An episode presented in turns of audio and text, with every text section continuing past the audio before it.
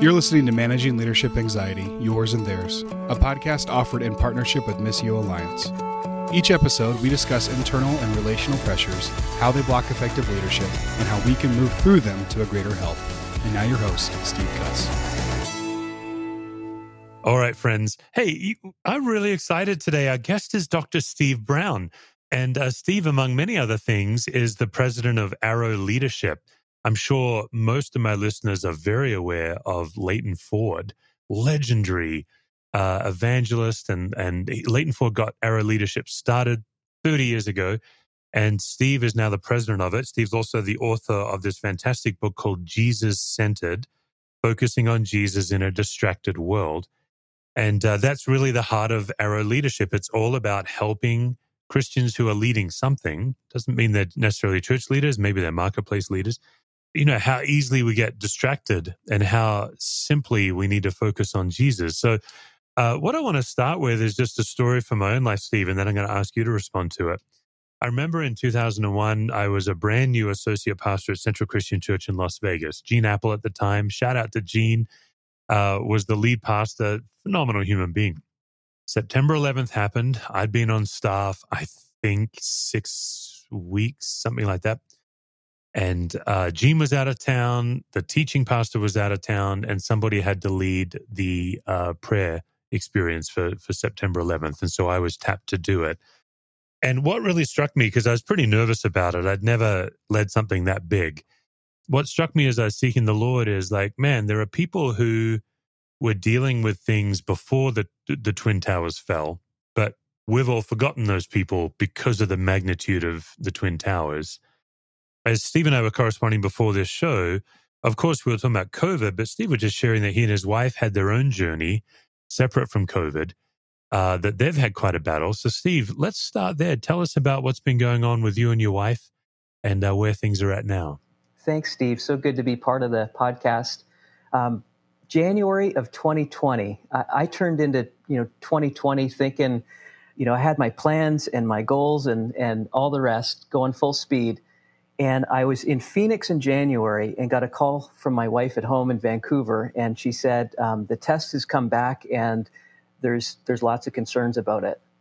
And what she had a, a mammogram and a follow up, and there's concern about breast cancer, and that just got me. Obviously, as any it would anybody, and I jumped on a plane the next morning, got home, and we started this journey through the the medical gauntlet mm. and uh, you know test and kind of felt like I was on this assembly belt with my wife going through all these different tests. And it came back, yes, it indeed was uh, breast cancer. And that led in March to uh, mastectomy. This is just kind of as all the news about COVID was starting to, to roll out. And we're, you know, going through uh, mastectomy. And then as COVID was kind of hitting hard, we went through a summer of chemotherapy, a uh, fall of 25 rounds of radiation. Um, so that was our 2020 uh, on a personal note. And in the meantime, um, I'm trying to lead a Christian ministry, a nonprofit uh, that's that's based on gathering people together across borders, and um, as well as my family, as well as you know just my own space as a husband. And yeah, it was a challenge to say the least. Well, and this is the thing, Steve, is obviously, you know, you lead an organization, you coach leaders, you're a leader yourself. My experience with leaders is we're often poor at taking seriously self care.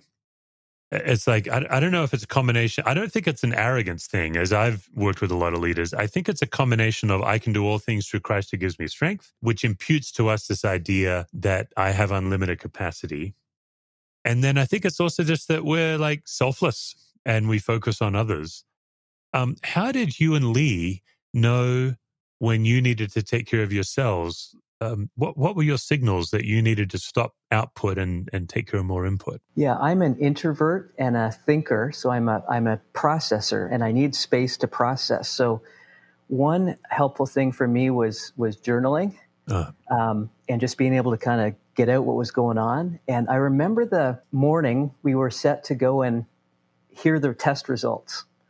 And um, I just felt the weight of the world this is just surreal. It's crazy. It's overwhelming. And thinking about sitting in that room and what's going to happen? What are we going to hear? How's that going to change everything or not? And um, the Lord was uh, gracious in a couple different ways. Um, one, He gave me a verse. So Psalm 16, verse 8, which um, says, David speaking, and he goes, I keep my eyes always on the Lord. With Him at my right hand, I will not be shaken. And that got me thinking as I thought about that verse because I keep my eyes always on the Lord. If my eyes are on Him and He's at my right hand, then I'm actually not looking forward anymore. Hmm. I'm actually looking at Him at my right hand. And if I do that, I won't be shaken. And my tendency is always to look ahead. You know, what's, what's coming and how do I, you know, navigate? Yeah. How do I, and this kind of brought me to uh, the Lord can look ahead and he can deal with the wind and the waves, but I need to kind of keep my eyes peeled to him. And easier said than done. But um, that was one piece that's been helped with. I put the verse up and memorized it and kept saying it. Um, that was one key for me. Yeah. And then, of course, cancer has its own agenda. It doesn't really care what your schedule is or what your plans were. It, it shows up and does its own thing. Um, who cared for you guys in this situation? Yeah, I asked. Um, Lee and I have uh, often been private people and kind of, you know, you always have that. Do I lean into community or do I lean out of community? And probably yeah. my my my gut reaction, my default is probably to lean out of it. Just keep it private, keep it inside. And I, in this one, it was like, actually, we got to lean in here, even though it might not be comfortable for us. And um, leaning in was hard and a blessing I asked my board, I said, I need somebody from the board to call me every month mm. and ask me how I'm doing. And they were d- delighted to be asked and were faithful in calling. And I just, I didn't want to leave them guessing, like, is Steve okay or not okay? And should we do something? I just said, I need you, somebody got to check in on me because I'm not sure what's going to happen to me here. And um, so just asking people sometimes for help. Uh, some people you know faithful people praying, and we were blessed by the um, blessed by the the community of God in many different ways. And um, at the same time, I'd say that a chronic illness, things get quieter over time. So a crisis kind of gets people's attention, gets people's engagement. Yeah. But when you're dealing with something that's chronic, meaning over months or even years, it gets quieter over time because yeah. people have they can't keep up the same level of, you know, interest or engagement or activity because they got their own lives yet you know the person's still in the midst of the same challenge. So that actually helped me to kind of go i bet you i've been quiet for people in chronic spaces when i should have maybe just kept reaching out. Oh it's a really valuable point actually. As i'm hearing you steve it's making me think of a previous guest uh, amy patrick came on and she taught us about grief. Uh, a very similar idea that there's this wave of response and then then you kind of know who your deep friends are. And when she was saying that, she wasn't saying it accusingly, mm-hmm. Just that it, it it shows who's who's there in the long haul. I, I, would like to just take the occasion to ask you a couple of questions about this, and then I, I really want to get into your coaching because Steve, you have your finger on the pulse of what leaders are facing right now. You know, two years post COVID. But before we pivot to that, the two areas I'd love to explore with you. Uh, what was most helpful to you and Lee when people would respond when they first heard the news? What was most helpful? What did some, and then the second question would be, what did someone do well meaning that was not helpful? Uh, because I, I think, uh, uh, you know this, Steve, I'm famous for my convoluted questions, so I apologize right now. But I think most leaders are so prone to action, we're not always aware how to simply be with somebody because we want to act. We want to shrink their problem down and fix it. We want to make it better. So, what was most helpful, and then what something, even if it was well meaning, was not as helpful for you guys? Yeah, I've, I've had a couple buddies who uh, we've been in a small group together, a triad, for um, coming up on 20 years. Every uh, quarter we connect, uh, usually because we're across the, the country, and so it's by Zoom, and we spend a couple hours together. And um, those guys uh, just being faithful in terms of checking in, uh, random check-ins. You know what's what's going on today. Was a huge gift. Yeah, sometimes those random random check-ins, those you know, praying for you today, or here's a verse today, or what, how are you doing today? We we wonder should I or shouldn't I? And yeah. I was just glad that they they did it. And uh, some days I was doing good, and some days not. And then in terms of the maybe not so helpful side, which wasn't a huge thing and it well intended, um, but yeah. might be just you know medical advice. Um, and um, yes. you know, you should. We've all become cancer experts all of a sudden. yes, exactly. Um, so that's you know, everyone wanting to be helpful, but um, and some people are pounding the drum of a certain you know fabulous diet that's going to fix everything, or or a doctor that's got it all figured out. Um, yeah, so sometimes that's can be can be odd or hard. That's really helpful. I'm I'm really glad you because it's uncomfortable to talk about this, right? When people are well meaning, you want to honor their intent. Mm-hmm. But I, I think those of us who our heart is genuinely to help. So I do like to ask these questions so we can simply give people ways they can be helpful. Are you suggesting, for example, did you ever hear from someone that they had a friend who had a friend who, like, it was so disconnected, but they're they're certain about the solution? Yeah, yeah.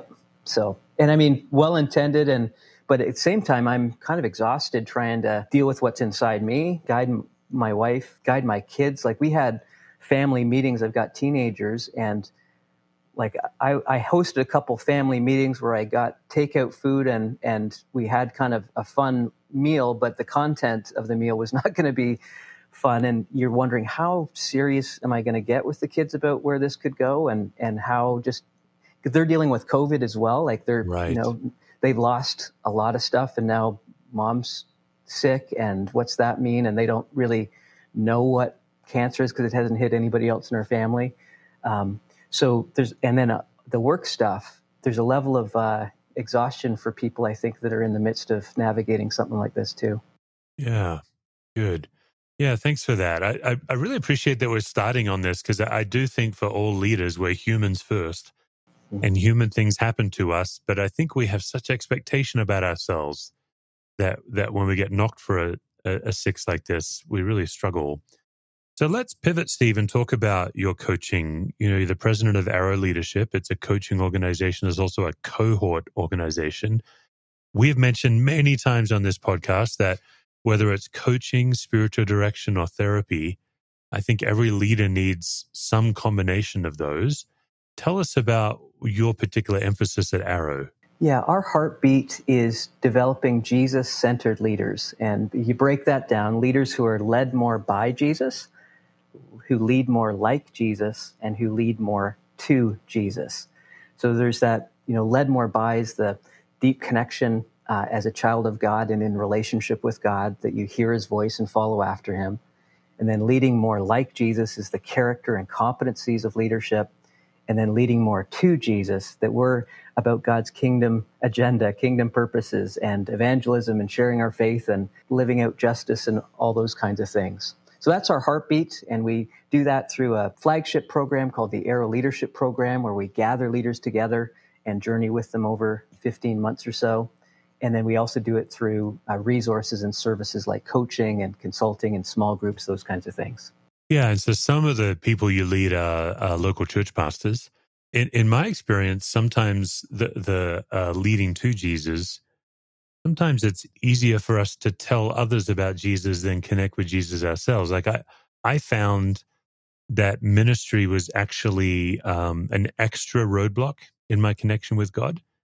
What, what's your take on that? I remember as a pastor myself going to a spiritual retreat, and the facilitator uh, pulled out this picture, and it was a picture of the Last Supper, and it was a very um, busy picture of the Last Supper because my default Last Supper picture is, is you know there's 12 men facing the camera with Jesus in the center. It's kind of like a, a football team picture or something. This picture that he showed had you know a lot of people in the room. There was a, a Holy Spirit thing going on up in one corner, an angelic thing in another corner. There were children and women in the room. And he asked the question, where would you be in this picture? And the idea was, you know, would you be kind of right beside Jesus? Would you be off in a corner, kind of wondering, you know, is this safe or is this okay? And as I reflected, I recognized that I wasn't even in the room. I was outside. And why was I outside in my mind, in my imagination? Because I was getting stuff ready for Jesus to do next. And I was, in a sense, missing the opportunity, the intimacy with Jesus because of the work of being a pastor. And I, I think that's a more common deal than um, most most of us would like to admit. Yeah, I, I also think there's something about the employee child challenge with our identity. You know, we're God's child. We're also God's. We're in the family business, if you will. We work for Dad. What What are you seeing nowadays with pastors? Now that we're a couple of years past COVID, what kind of unique challenges are you seeing pastors face? And then I'd like to ask about the broader Christian leadership community. Yeah, I mean, on the on the family business thing, um, I my primary image of God was seeing Him as King and me as servant, and that's you know orthodox and biblical, and yeah, it's true, and, and it, it, it preaches. Yeah, but I w- but I was missing seeing God primarily, first and foremost, as Father and me as child. Yeah. And I remember, you know, there's this great quote by Os Guinness that we're called uh, first and foremost not to something or to somewhere, but to someone. And um, I was so focused on the something and the somewhere that I was missing my first calling to someone. But to your to your question about what I'm seeing, um, it has been, you know, an under, understatement to say challenging. Um, com- complexity like I've never seen it, uh, challenges like I've never experienced or seen, crisis I was talking with one pastor and he said, you know, I was trained for for Sundays and, you know, preaching, teaching, discipling, making a service happen, shepherding people. And he said, right now, there's expectations on me that I'm a climate change specialist, a race relations bridge builder, yeah. a sexual ethics prof, um, that I am a a TV producer in, in terms of being able to produce Sundays online now. I'm a homeschool teacher because I got kids underfoot during COVID. Um, I'm, you know, and the list just kept going. And he goes, and Sunday's still a coming. And with those expectations, with that weight, um, there's a lot of exhausted, tired pastors um, through this last two years. There, uh, you know, been a conflict mediator trying to uh, separate, you know, the, the, sheep who are supposed to love one another, and um, they're a rule enforcer. Have been um, they've been a government government lobbyist um, at times, and that's a lot to just add into the mix. Um, and the complexity level has just gone through the roof, in my opinion. Yeah. And then what are you seeing in marketplace leadership? Obviously, you're also doing a lot of coaching in workplace. What, what challenges are you running into there? Yeah. So again, um, uh, the tables have, have, got turned upside down in a sense of, you know, we're going to send everybody home. And how do I keep, for some, how do I care for these families that I care about? And when the income might be much different than it was, how do I communicate with a dispersed team? How do I care for people who are going through their own stuff in the midst of the COVID journey at home? And I can't necessarily see them and eyeball kind of, are they doing okay or not? uh, some businesses actually took off uh, in terms of growth. Right, right. And um, uh, so then it's like, how do we manage growth? How do we scale in this, you know, crazy space? So there are both sides of deep uh, challenges of decline, and then also significant challenges and opportunities of growth. So, um, and then how do we now? Do we bring people back? Are we now a remote uh, organization? How does you know what are we going to keep? What are we going to let go of? uh, going forward. Yeah. Steve, one of the things you write about is the, the idea of safe community versus soft community. I thought that was a really helpful distinction. Would you flesh that out for us? Yeah, I think all of us long for safe community, a place where we can ask questions. We can maybe that we wouldn't ask anywhere else, Didn't, wouldn't mm. feel safe to ask anywhere else, to, to really share how we're doing in, inside. So, for a pastor, for instance, a pastor can't necessarily be fully authentic with their elder board uh, or their even their staff at times and maybe they can't process a dream out loud mm. where does the go to go to you know a lot of people are going to the leader but where does the leader go to and, and i think leaders long for a safe place where they can be real be authentic ask questions say things in an imperfect way dream things that may be crazy but that it's not a, a soft place.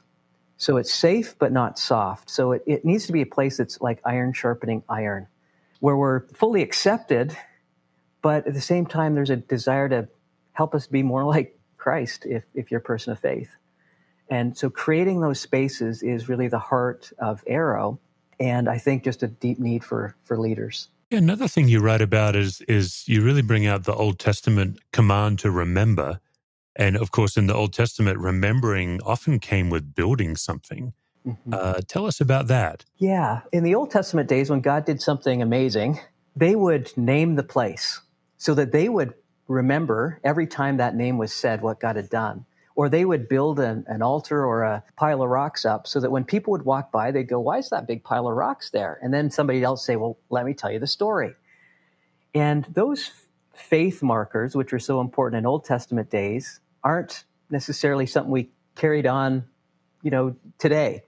And I think forgetting what God has done is so easy to do you know the Old Testament's almost a catalog of forgetfulness on the on the on behalf of God's people. Right. And we all need to keep remembering like how has God been faithful because if he's been faithful in the past that should mean that he's going to be faithful today maybe in not ways that I can fully see or or always kind of connect the dots to but he's he's still faithful and as an organizational leader I've had to remember some of those things myself for my own leadership, but also to pass those on to new team members.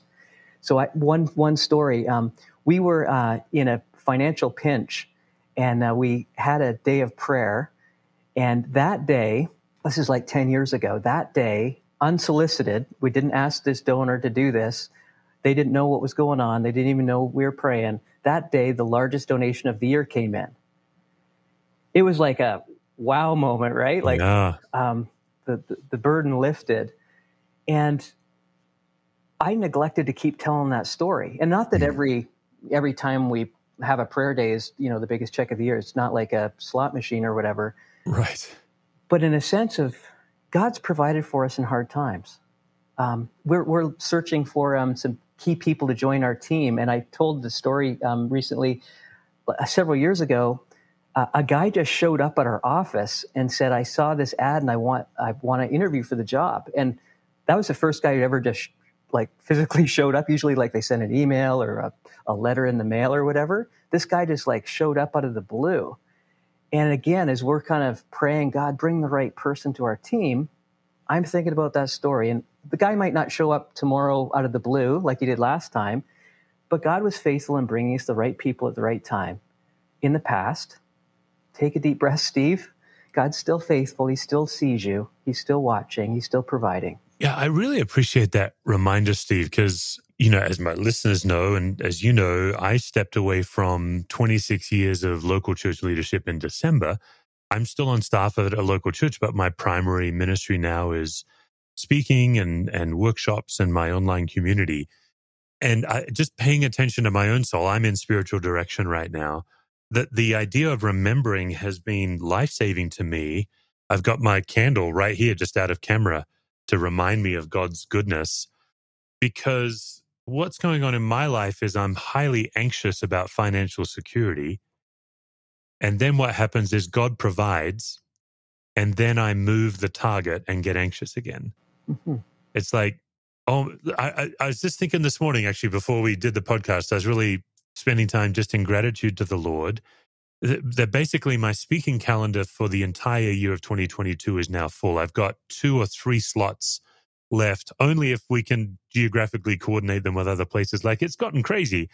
But it was only maybe a month ago that I was actually really freaking out that the back end of my calendar was wide open, like July mm-hmm. to December.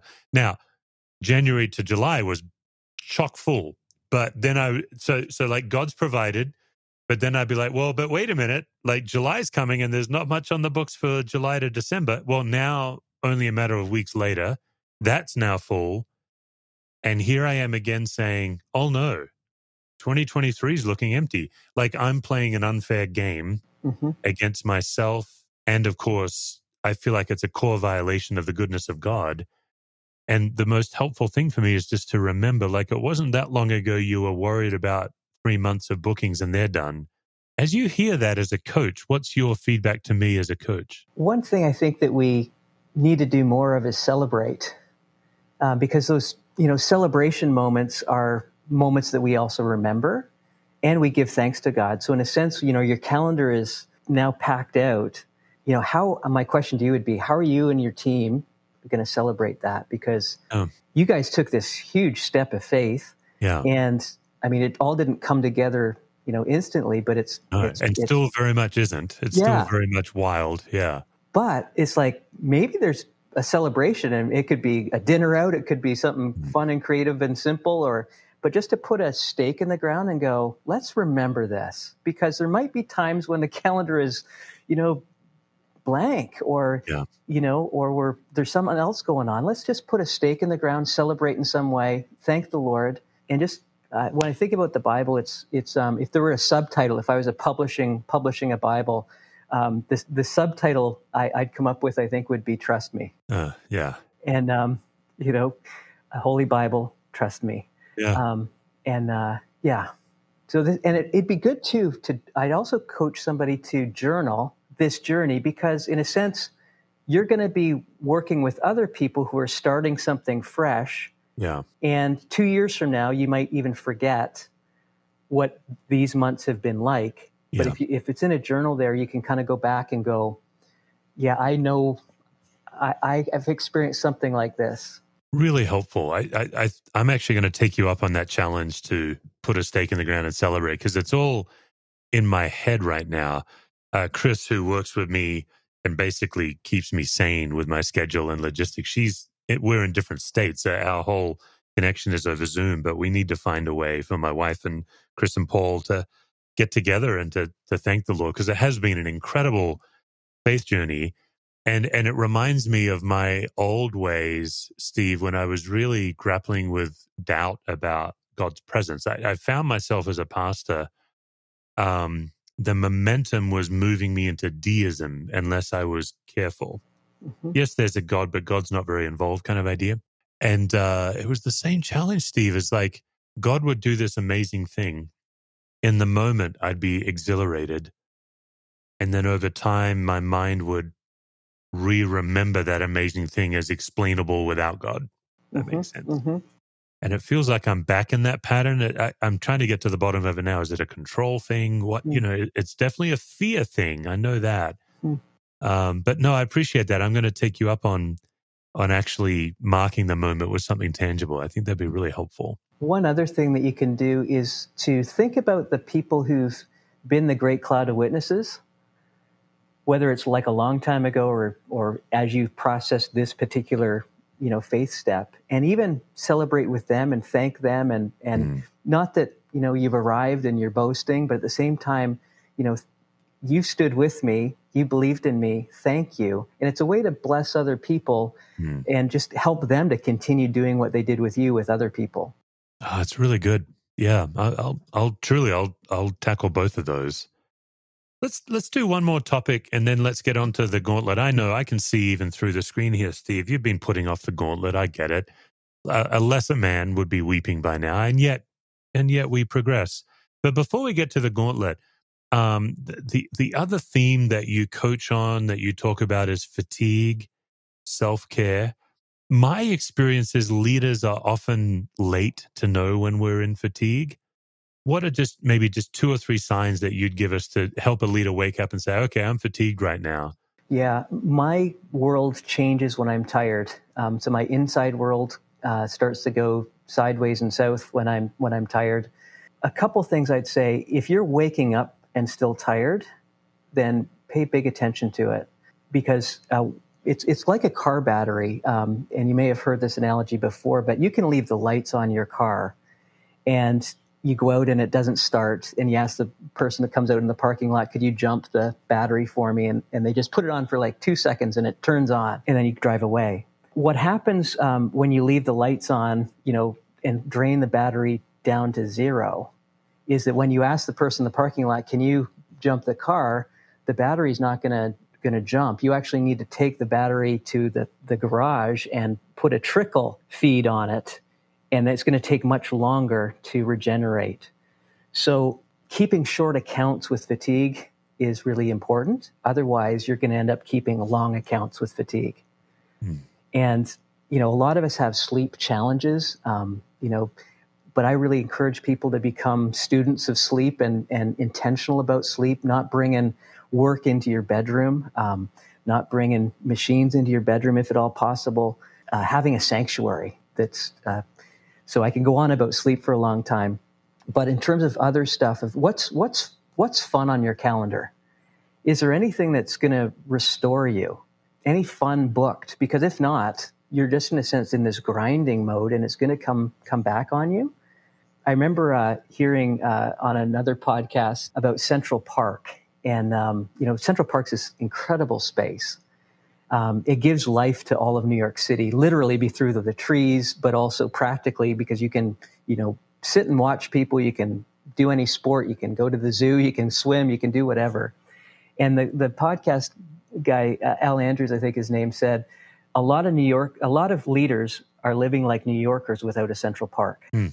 And um, a lot of leaders are living like New Yorkers without a Central Park. So we need to create this space. And you can see a drone shot of Central Park.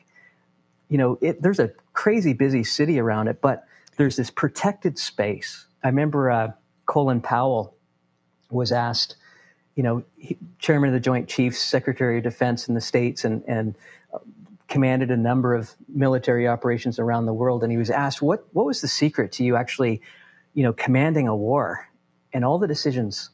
And he told Rolling Stone magazine, Volvos. Yes, that's right.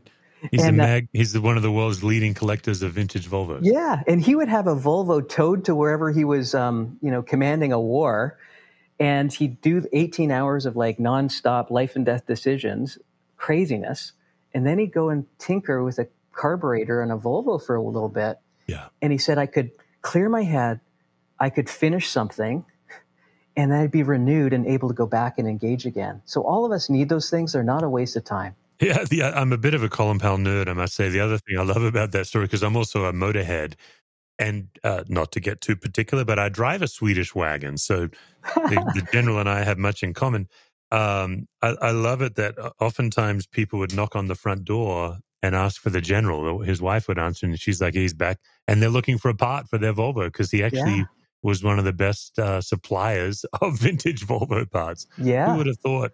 And and a lot of times as leaders, we think, well, we don't have a time for for that. I, I remember asking one guy, um, you know, what's your Volvo? Because I told I told him this story, and he said, well, I don't have one. I'm too busy doing ministry stuff. Mm. And I said, well, what did you used to do that was fun and brought you life? And he said, well, I used to play the trumpet. Mm. I said, where's the trumpet? And he goes, bottom of a closet, dust all over the case.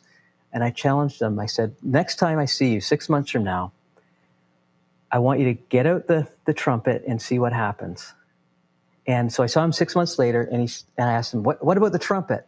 And this big smile came across his face, and he said, uh, I'm in two bands right now. Aww. One at the church and one with folks who would never go to a church. And he goes, I feel more alive as a person and as a leader. So, yeah, what's your trumpet? What's your Volvo?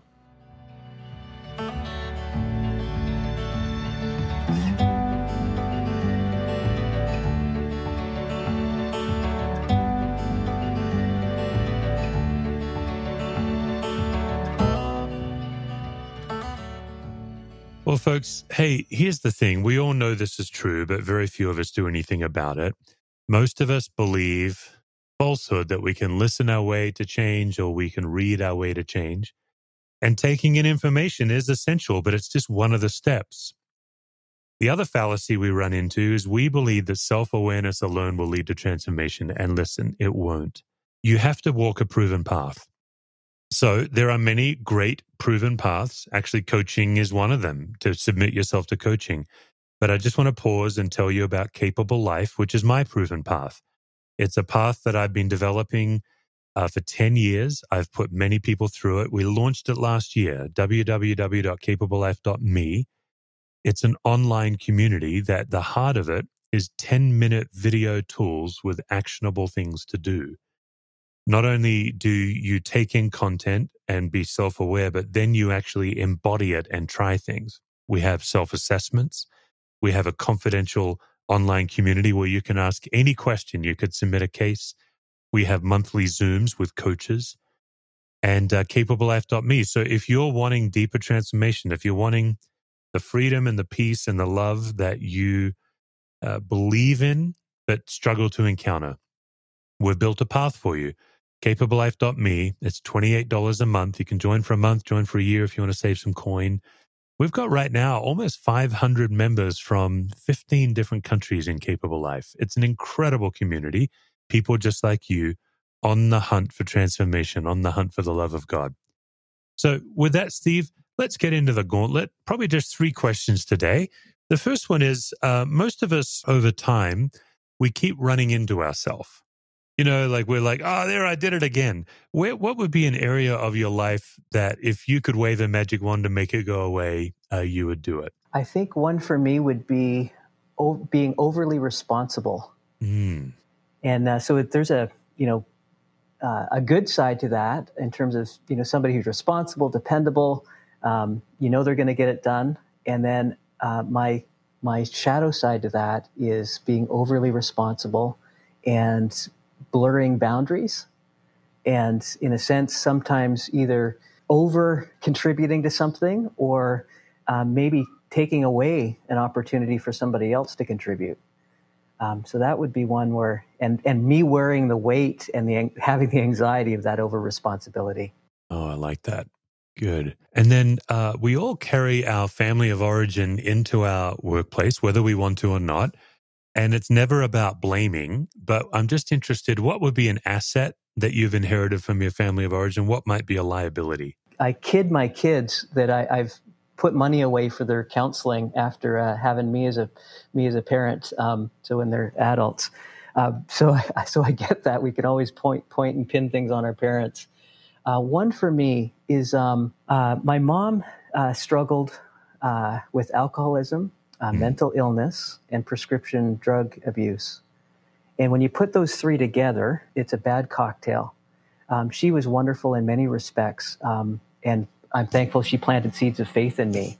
Nonetheless, she struggled a lot. And uh, it was uh, lots of stories I could tell, but I remember being about 10 years old and with my older sister trying to hide the uh, bottle of booze in our house somewhere so that mom wouldn't find it and drink it and and then all the repercussions that would come from from that and as a 10 year old you're not supposed to do that um, like you're, you're not supposed to be burdened with that i don't think and a lot of kids around the world are burdened with a lot of things maybe they shouldn't be burdened with. They should be thinking about their next comic book or just enjoying uh, stuff. But that was a bit of my story.